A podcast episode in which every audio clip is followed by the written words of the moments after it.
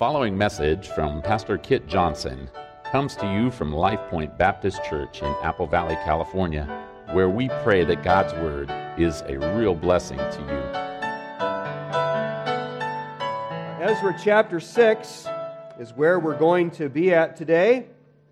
But before we read the text, have you ever had something that you really wanted to happen, but just seems like it drags on and on and on before it actually comes about? Probably all of us have had something like that.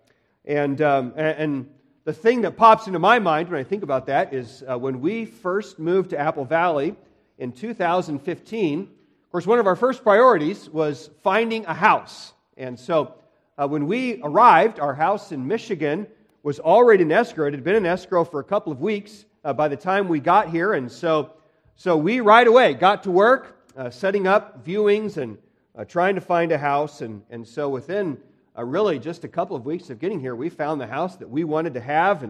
And so I called my realtor back in Michigan just to make sure everything was going along smoothly there. And he said that it was, and so he said, go for it. And so we put in an offer on our house, and it was accepted. And so we were really excited. And everything here in California seemed to be going along well. A couple things came up, but the bank paid for them, and so that was awesome. And so we were excited. But it just wasn't supposed to happen. It just didn't happen the way we thought. We thought, by end of July, we would have this house and everything would be done. But things in Michigan weren't happening quite as fast as we thought they were going to. And so everything was done here, and the bank here was starting to get antsy, right? It was a foreclosed house, and they wanted their money, and so we had to pay some fees to keep our escrow, some fees to keep it extended, and then we waited, and it seemed like forever, and it was only a month, but it seemed like a whole lot longer than a month, and I was really worried that we were going to lose, that the bank was just going to quit on us, put the house in the market again, and we would miss out on this opportunity. And then finally, on Labor Day weekend, over a month, 6 weeks longer than we thought it was going to take, we got word that things were closing up on our house in Michigan, the money was on its way, and we could close on our house here. And so finally everything fell into place, and we had our house. Have you ever been through something like that? You want something to happen so badly, but you just hit wall after wall, and it drags on and on. And that's kind of how it's been so far in our journey through the book of Ezra. So just by way of review, or if this is your first time jumping in on this series, we've been working our way through the story of Ezra, and we're talking about events that took place during the Persian Empire, and specifically, we are talking about Israel's return from the Babylonian captivity, which all began somewhere there around 538 BC. And remember that when Cyrus, the king of Persia, originally gave his decree allowing the Jews to go home, they were thrilled. God had worked. And I imagine that when they first heard that they were going to get to go home and build their temple, they were excited. They thought, man, we're going to go home. It's going to be great. Everything's going to fall into place. And we are going to be worshiping the Lord in our temple before any time at all. But of course, we've learned that it didn't happen nearly as fast or as easy as they probably thought. They faced hurdle after hurdle and delay after delay. And you can imagine that it was very tempting to lose hope, especially when construction on this new temple sat idle for close to 16 years. Nothing at all took place. But last week we saw in Ezra chapter 5 that God reinvigorated the work through the prophecies of Haggai and Zechariah. They said, God wants you to build, and so the people took courage and they got to work. But then we saw that they faced another hurdle when the governor of the region, Tattenai, rolled into town and wanted to make sure that this was a legitimate sanctioned project and not that they were building a fortress with the intent of rebelling against the Persians. And so we ended last week with the fact that he sent off this letter to the king of Persia at this time, Darius, wanting to find out if he should let the project continue. And of course, the Jews had to wait anxiously. There's no FaceTime, there's no emails, there's no phone calls. They've got to wait for the letter to make its way all the way to Persia, and then the response to make it all the way back. And so they're wondering, is God going to open a way, or are things going to remain hard? Maybe the king is just going to shut us down entirely. And thankfully, when we come to Ezra chapter 6, I think the battery in this is about dead. Okay, there we go. When we come to Ezra chapter 6, as Darius, and thankfully all that anxiety turns to joy when we come to this chapter, as Darius is going to send a positive response, and the temple is going to get finished. And worship is going to be restored. And folks, this chapter is a massively significant moment in Israel's history, because God does something incredible. After Israel went away into captivity and it seemed like all hope was lost, God brought His people home. He allowed them to finish their temple, and He allowed them to worship Him again. And so He fulfilled His promises, and He demonstrated that He is sovereign and faithful. And in the process, He reminds us as well that you can trust the character of God, that He is in control, and He always does what He says. And therefore, you can obey Him and follow Him and know that He will be good. And so the story of Ezra chapter 6 all begins in verses 1 through 12, where God moves in the heart of the king. So let's go ahead and read Ezra 6, verses 1 through 12. It says, "Then King Darius issued a decree, and search was made in the archives where the treasures were stored in Babylon. In Ecbatana, in the fortress, which is in the province of Media, a scroll was found, and there was written in it as follows. Memorandum. In the first year of King Cyrus, Cyrus the king issued a decree concerning the house of God at Jerusalem.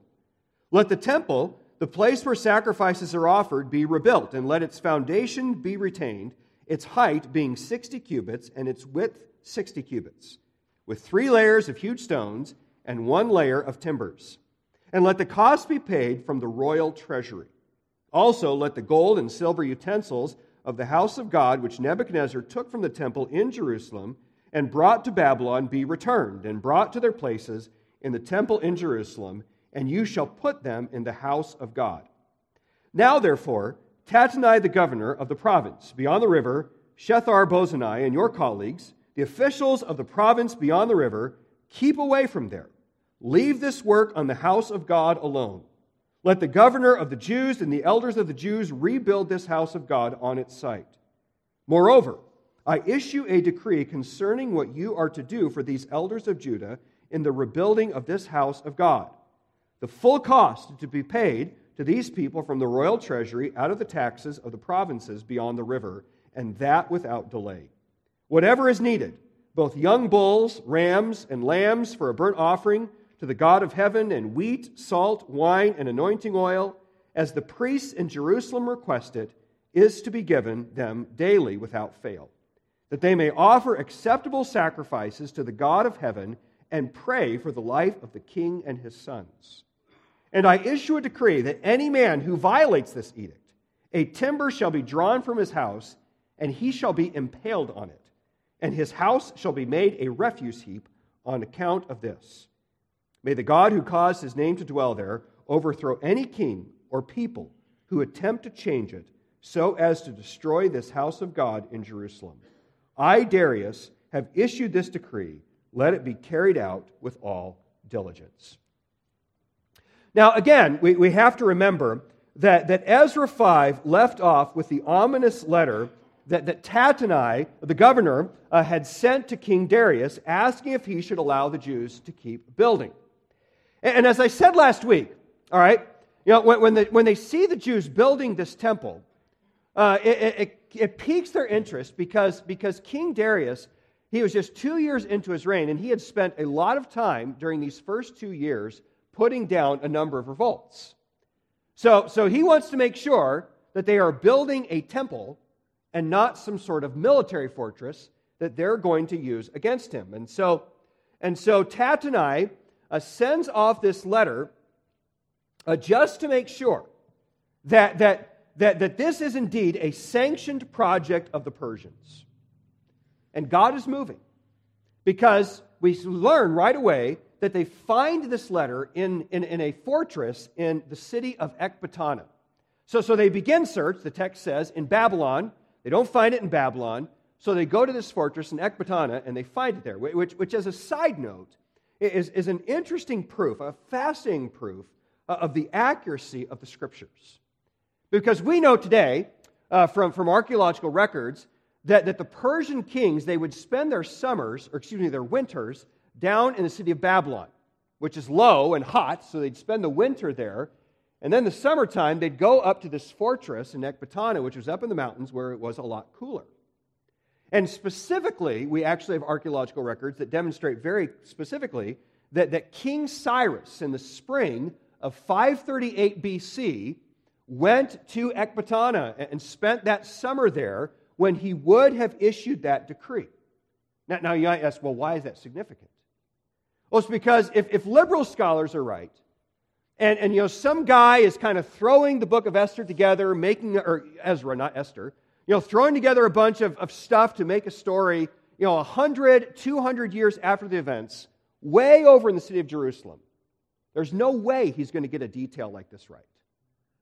But he does get these details right, which demonstrates that the Scriptures, or just reminds us again, that this is accurate history.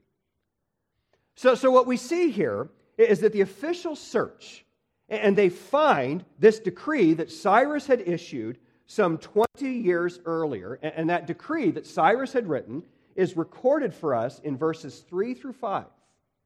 And it proves that Cyrus had indeed given the Jews permission to rebuild their temple. And he didn't just tell them he could rebuild it, though, right? He also said, we're going to pay for the project, which that's a big deal, right? That the Persians are going to fund this thing. And as well, it says that he had returned the vessels that Nebuchadnezzar had taken when he destroyed the original temple. So, folks, this is a big find.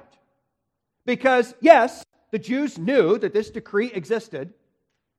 But stuff like this has a tendency to just conveniently disappear, in the government's hands or in other people's hands when they don't want it to exist. But Darius finds this decree, and he is committed to honoring it. And so in verses 6 through 12, he responds by issuing his own decree, and God continues to work because Darius provides for the work of the temple. And specifically, he grants three things to the Jews. First of all, he grants them permission to keep building.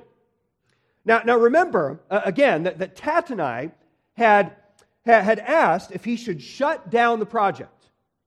Is this something that's legitimate? Is this something that you allow? And Darius answers with a resounding no. I mean, look at what he says in verse 6. He tells Tattenai, keep away from there. Leave this work on the house of God alone. Now, folks, that's exactly what the Jews wanted to hear.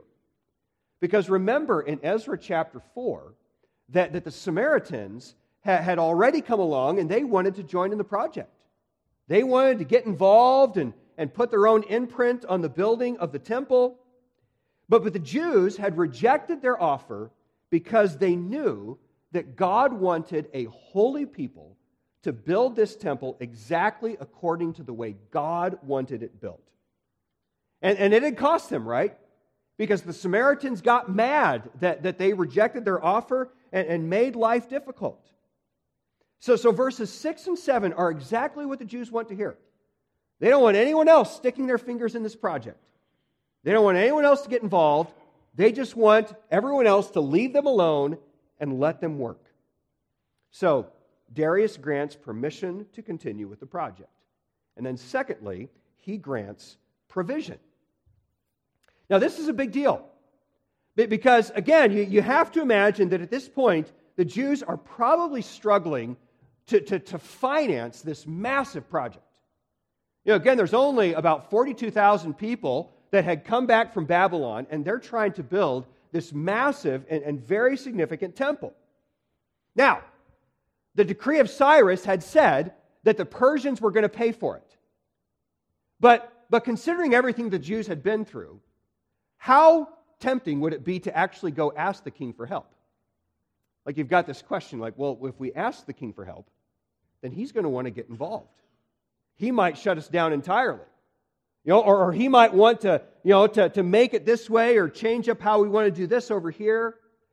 And so the text gives no indication that they had actually reached out and tried to receive the aid from the government that they were supposed to receive. So they were just trying to struggle through this project all by themselves. And as a result, I mean, they had to be absolutely elated to hear the king command Tattenai to fund this entire project from the royal taxes. And sort of as a side note, it's kind of ironic and funny to think, man, I mean, think about the Samaritans when they hear this. Like, our tax dollars are going to fund that Jewish temple over there in Jerusalem. And they had to be so frustrated by that. But God was at work. And notice as well that Darius didn't just pay for the construction. He wants to provide everything they need for the sacrifices. And in fact, verse 9, scholars have pointed out, it gives some really specific details that were pretty specific to Jewish worship, which means, you know, I mean, you can imagine, you know, some king, he's got all sorts of stuff to take care of, and he just wants to get this off his desk and that off his desk. So, you know, yeah, give him a few cows and, you know, give him a few sheep and, you know, get him out of my house. But it seems here that, you know, Darius doesn't just give him a little bit of help. It seems like he probably had Jewish counselors that came around him and helped him know exactly what the Jews needed in order to do this right. And so imagine again how amazing it must have been for the Jews to hear this. Like, the Persian king is giving us exactly what we need. God is working for us. And then the third thing that Cyrus promises to provide is protection. Now, probably when we read through this text a moment ago, I mean, verse 11 catches our attention. Now, verse 11 is a great verse for junior high ministry. All right, so this is this is something else that just is totally outside of our normal lives and in the modern day world. But here in verse 11. You know, Darius says that if anyone interferes with this project, Tattenai is supposed to destroy that person's house, and when he destroys their house, he is supposed to take a large beam out of that house. And this is, and according to Persian custom, he was supposed to sharpen the edge of this beam, you know, basically turning it into a massive skewer. And then what the Persians would do after they made this large skewer is they would take the body of whoever they were wanting to execute, and they would shove the body, like, right through this large skewer of a beam. Now sometimes they would mercifully kill that person before they stuck the large beam through their body, but sometimes they didn't. And sometimes the guy didn't die right away. And then after they had done so, they would leave the body hanging on the beam, potentially for several days, allowing it to decay out in the open where everyone could see it, allowing the birds and other animals to slowly eat it. And it was an intense, right? A very intense and very humiliating statement about what happens to anyone who disobeys the Persians. Like, you mess with us, that's going to be you. And if you know, you look at that and you think, yeah, I don't want to end up like that. And so, but what's particularly significant about all of it, and I should mention too, you know, that's exactly what happens to Haman in the story of Esther. Like, the gallows in Esther are not, you know, hanging someone by the neck, you know, on a rope, or even crucifying them. No, the gallows is this skewer that they would push a body through.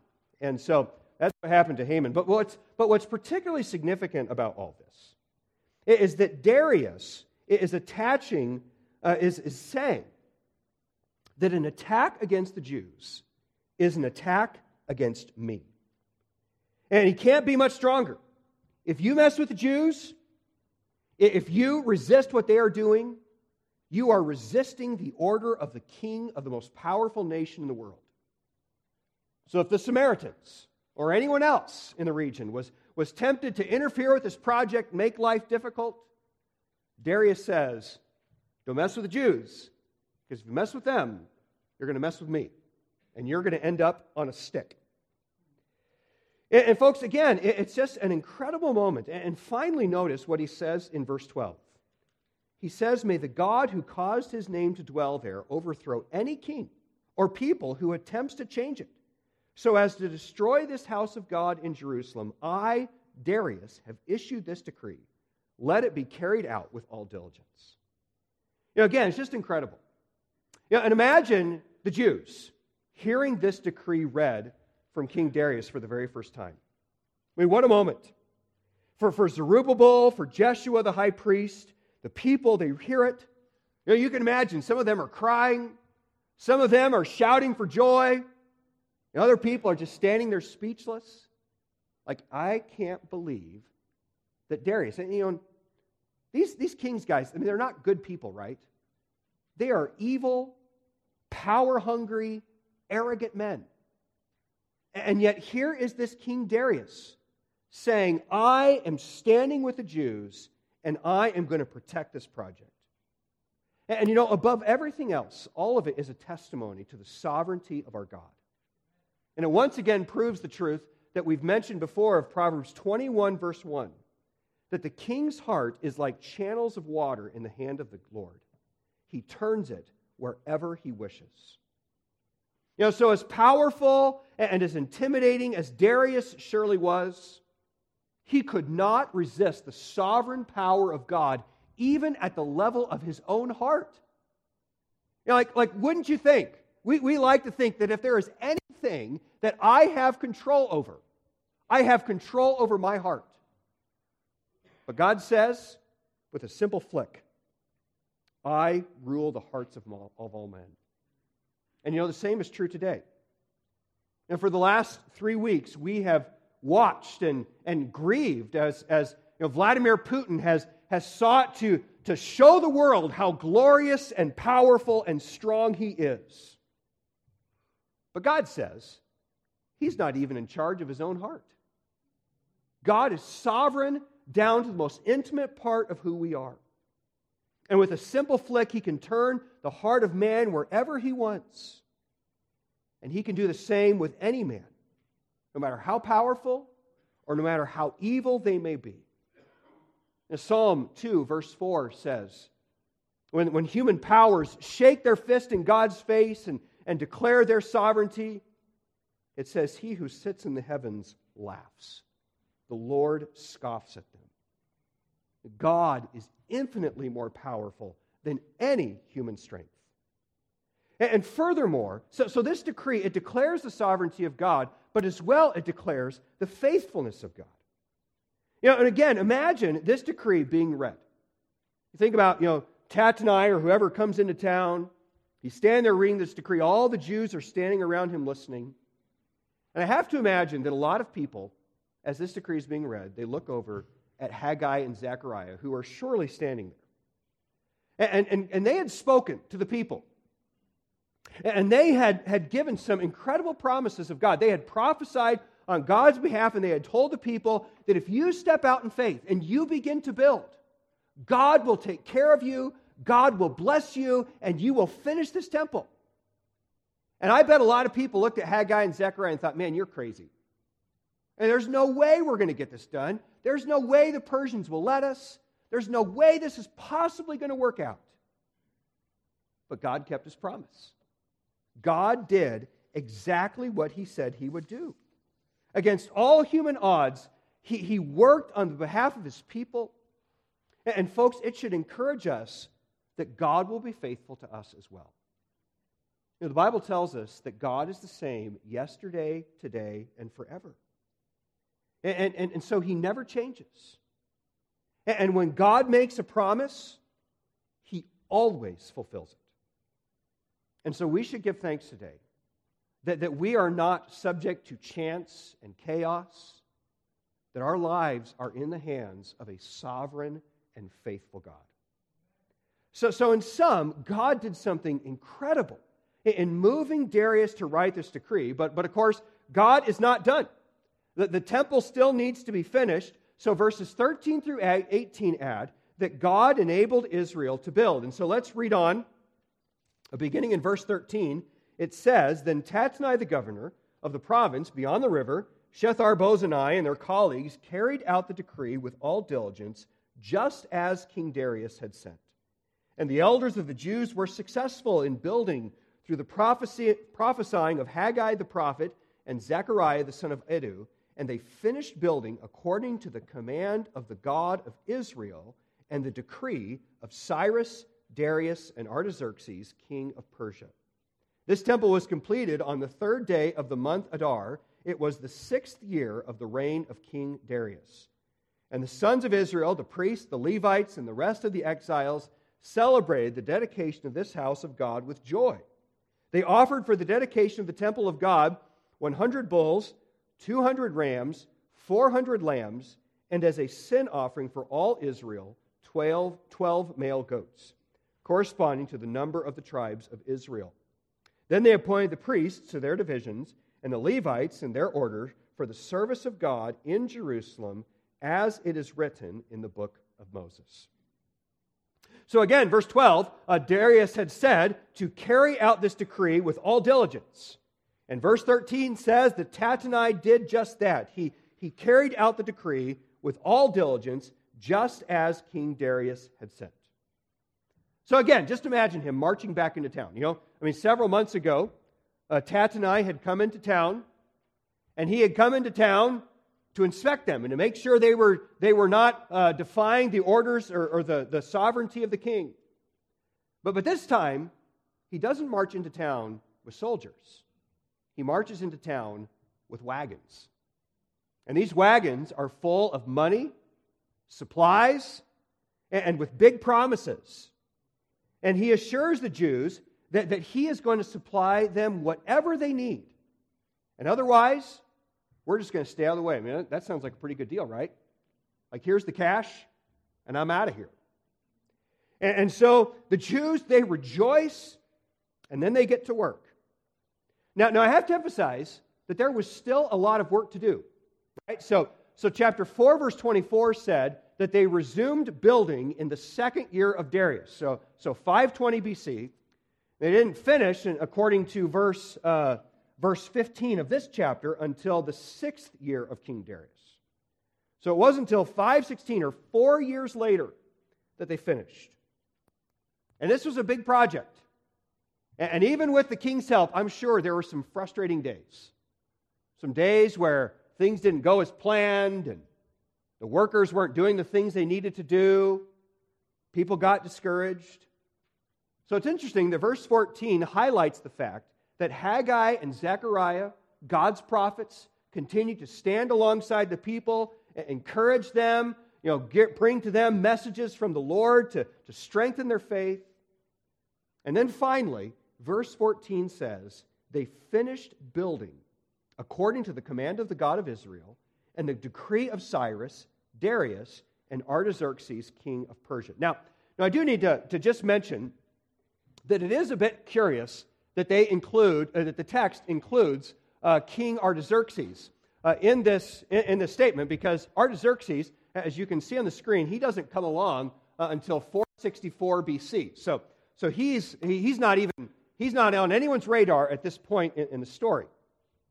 And probably the reason he is included here is because Artaxerxes is the one who will sanction the 2nd and the 3rd returns and the works of Ezra and Nehemiah. So what the author is doing here is he is stepping back after all of this is done, and he is looking at everything that God had accomplished and how God had worked through the command of God and through the decree of these three kings to see the city, the temple, and the walls of Jerusalem all rebuilt. God did incredible things. But notice in particular that verse 14 does not give ultimate credit for this project to these three kings. No, it says it was according to the command of the God of Israel that all of this took place. So even the most powerful men on earth, they are not sovereign. God commanded these three kings to do the things that they had done. God is sovereign over everything. And therefore, by God's decree, Israel finished the temple. And from there, they dedicated the temple to the Lord, and they began to worship. Now, so verse 17 mentions the fact that once the temple is finished, they dedicate it to the Lord, and they offer all these sacrifices that are mentioned here. And it sounds like quite a bit to us, right? So 100 bulls, 200 rams, 400 lambs. That's a lot of meat, and these are not burnt offerings that would have been totally offered up to the Lord, that they would have been fellowship offerings. So they had a massive barbecue, all right? So that's a lot of meat, though it's important to mention that it is only a fraction of what Solomon had used when he dedicated the first temple. So 1 Kings tells us that when Solomon dedicated the first temple, he offered 22,000 oxen and 120,000 sheep. So that's a big difference. But it's okay, right? I mean, God is at work. And He is providing for and blessing this small group of people who has returned and worked faithfully. I think one other difference from Solomon's dedication is that this time they offer a sin offering for each of the 12 tribes. Now that is sort of interesting because, you know, of the people that are there at the dedication of this second temple, almost all of them are from the tribes of Judah, Benjamin, and Levi. Basically, the other 9 tribes are not even represented. But the people of Judah, Benjamin, and Levi here, they have a vision for the entire nation. And in particular as well, they recognize that Israel, their nation, had sinned against the Lord. They had disobeyed God's commands for generations. And so God had sent them into captivity as a rightful judgment for their sin. And so they offer these sacrifices, this sin offering, to say, God, we have sinned against you, and we need your forgiveness. You know, it's another amazing day. You know, and think about the fact that it had been 70 years now, almost exactly 70 years, from 586 to 516, since they had been able to worship God in a temple. But God here was gracious and faithful despite Israel's sin. He brought them home, and He restored their ability to rightly worship Him in His temple. But God's not done. And so finally, in verses 19 through 22, God inspired them to worship. And so the text ends, the story ends in verse 19 by saying, the exiles observed the Passover on the 14th of the first month. For the priests and the Levites had purified themselves together. All of them were pure. Then they slaughtered the Passover lamb for all the exiles, both for their brothers, the priests, and for themselves. And the sons of Israel who returned from exile and all those who had separated themselves from the impurity of the nations of the land to join them to seek the Lord God of Israel ate the Passover. And they observed the feast of unleavened bread 7 days with joy, for the Lord had caused them to rejoice and had turned the heart of the king of Assyria toward them to encourage them in the work of the house of God, the God of Israel. Now the text tells us here that they dedicated the temple during, it says there, the month of Adar. So that would be roughly March in our calendar. And so this verse tells us, verse 19 tells us, that on the 14th day of the first month, which would be April, so about a month later, they observed the Passover. Now again, they had been observing the Passover now for 20 years, ever since they built a new altar on the temple site when they first came back to Jerusalem. But this was the first time, again, in 70 years, that they had been able to worship and observe the Passover from a rightful temple. So this is a Big deal. And so verses 20 and 21 emphasize that they were very careful to do this right. You know, it's not just like, hey, we're happy, let's have a good time, whatever happens, happens. No, it says the priests and the Levites, they purified themselves together, and they only welcomed those who had separated themselves from the impurity of the nations. Now that might sound like really minor details, but we have to remember that for generations, everything that Israel did to worship the Lord was polluted by paganism. Now, I just finished reading through 1st and 2nd Kings in my devotions, and even with almost all the best kings, there's always critiques about how they didn't destroy the high places. Or different kings brought pagan ideas and illustrations into the temple of the Lord. So I mean, basically from the time of David, everything was impure. Everything was polluted in some sense by paganism and idolatry. And you know, the captivity was a terrible thing. It was destructive, it was violent, it was horrible. But you know, as a result of the captivity, God purged Israel of idolatry. And never again do you see Israel struggling with idolatry like they always struggled with idolatry prior to the Babylonian captivity. These returnees, they are passionate about holiness. And so they observe the Passover, and then verse 22 goes on to say that they also observed the Feast of Unleavened Bread. So they observe the Passover, they slaughter the Passover lamb, and then verse 22 says they observe the Feast of Unleavened Bread. Now the Passover always took place on the 14th day of the first month in the Jewish calendar, and then the Feast of Unleavened Bread followed in days 15 through 21. So basically, they observe these two things together as basically one large celebration that God had instituted to cause them to remember and celebrate their deliverance from Egypt. The Passover and the unleavened bread as they ate as they were leaving town. And verse 22 emphasizes that they celebrated with joy. Now why did they celebrate with joy? Well, verse 22 goes on to explain. And you know, when you read through narratives, verses like 22 should jump out to you. Because the author backs up from just telling the story, and he tells us what he wants us to learn and what he wants us to see in the story. So what's he tell us as he closes out this story? He says that they observed the feast for 7 days, for the Lord had caused them to rejoice and had turned the heart of the king of Assyria toward them to encourage them in the work of the house of God, the God of Israel. So God moved. Now I do just one little question that you might have is, well, why does he call him the king of Assyria instead of the king of Persia? Because Darius is Persian, not Assyrian. And just to answer that, you know, the major world empires throughout world history, Assyria was the first empire to rule this kind of large region there in the middle of Asia. And so it actually was fairly common practice to refer to the Babylonian and the Persian empires as well as the Assyrian Empire. In fact, we have record of the great Greek historian Herodotus, who lived shortly after this time, calling the Persian Empire the Assyrian Empire.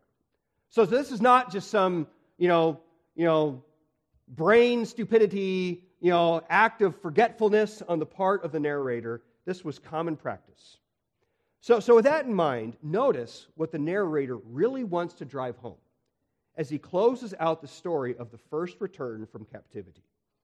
So yes, Cyrus made the original decree to allow the Jews to go home. And yes, Darius had allowed them to finish the project. But ultimately, who receives the glory and who receives the credit? They rejoiced in the Lord because the Lord was the one who turned the heart of the king. God is the one who was in control. And so the Lord is sovereign, not any human power. And therefore, the Jews do not ultimately rejoice in the king. They rejoice in the Lord as they observe this feast, because God is the one who had done something marvelous. So what do we learn from all this? Well, four conclusions as we wrap up. First of all, we need to take from this story that God is sovereign. Now we've talked a lot about this. We talk about it a lot all the time. And yet it's important that we bring up these fundamental truths of Scripture often, because we all like to believe that we're in charge, right? Like I like to think that I'm in control of my life, and you like to think that you're in control of your life. And really powerful people, they really like to believe that they're in control. And they remind us often that they are in control. But we need to remember often that God alone is sovereign. Now, you know this if you've been in church at all, but it is essential that we remind ourselves often, because so many voices are constantly telling you the opposite. Your fears, your anxieties, your schedule, the demands that are placed on you, all these things are always telling you that you are subject to all sorts of powers and influences. But folks, we do not need to fear human powers. And we do not need to bow to human masters, because God is the ruler. And He is the one who turns the hearts of men wherever He wishes. God is in control. There is not anything in this universe that resists His power and His authority. God is sovereign. Secondly, God is faithful. Theologians like to say that God is immutable. And that simply means that God never changes. His character and His power are constant. Now, aren't you thankful that God doesn't have good days and bad days? Days where He's really apathetic and other days where He's fired up and emotional about everything. God is always righteous, just, and good. And God always keeps His promises. God is never flaky. He's never forgetful. He's never finicky. He always remembers. And He always acts. And folks, there are very few things in life that you can really count on. But you can bank everything on the faithfulness of God. God is faithful. And then third, because of that, we must trust God's character. And of course, that begins with entrusting your soul and your eternity to Him. And I probably really have not emphasized it as much as I should, that Ezra 1 through 6 is a powerful testimony to the fact that God always keeps His redemptive promises. After all, this story is about a whole lot more than 42,000 people and a building project. I mean, this is about the people of God restoring temple worship to the Lord. It's about God's broader plan of bringing redemption to the world. And think about the fact that these 42,000 people, they built this temple. And yes, all right, there were a lot of modifications, renovations, expansions that are ultimately done on this temple. But the temple that these people built is the temple that Jesus visited when He walked the earth. I mean, He taught in the shadow of this building. And then Jesus died outside Jerusalem to provide salvation for all who believe on Him. And just as certainly, He will return one day to Jerusalem, to this place, and He will finish His work of redemption and reconciliation for the entire world. So you can trust your eternity to the gospel of Christ. And if you have never been saved, then trusting God's character begins with confessing the fact that you have broken God's law, you have sinned against Him, and entrusting your soul to the salvation that Jesus provides. And you can do that knowing that God is faithful and He will keep His promises of salvation. So if you've never been saved, trust in Him today to be saved. And if you are saved, trust God's character every single day.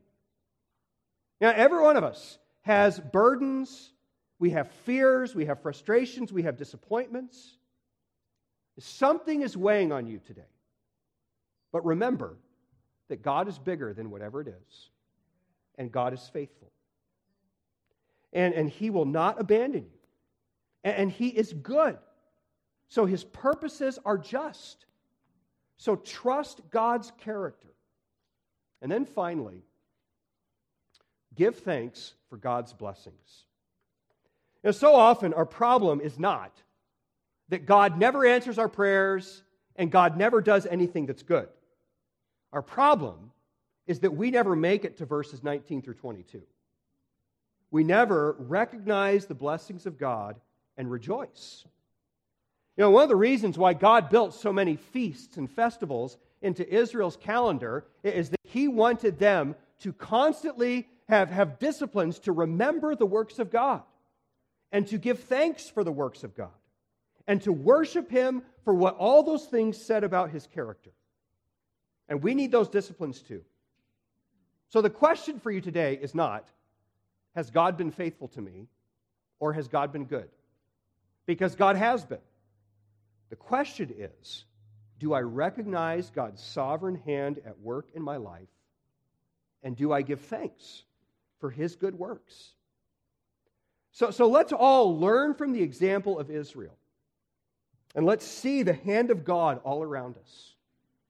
And let's worship Him for His abundant blessings. Let's pray. Father, thank you so much for this story. And Father, in particular, we praise you for the God who stands behind it. We praise you that you are sovereign, you are faithful, and you are good. And so, Father, I pray that your Holy Spirit would help us to trust you. Help us, Lord, to believe your promises, to leave our burdens with you, and help us to walk by faith, even when it is scary, even when it is uncertain, knowing that you are always faithful and you are always good. And so, Lord, I pray for every person in this room. Lord, I pray for any who are here that do not know Jesus as Savior. Father, I pray that they would cast their souls, cast their hearts on Christ, on His work of redemption, and be saved. And I pray for all of us that know you as Savior, that, Lord, we would trust you every day, walk in obedience, and worship you for your blessings. And so, increase our faith, increase our joy and thanksgiving. In Jesus' name.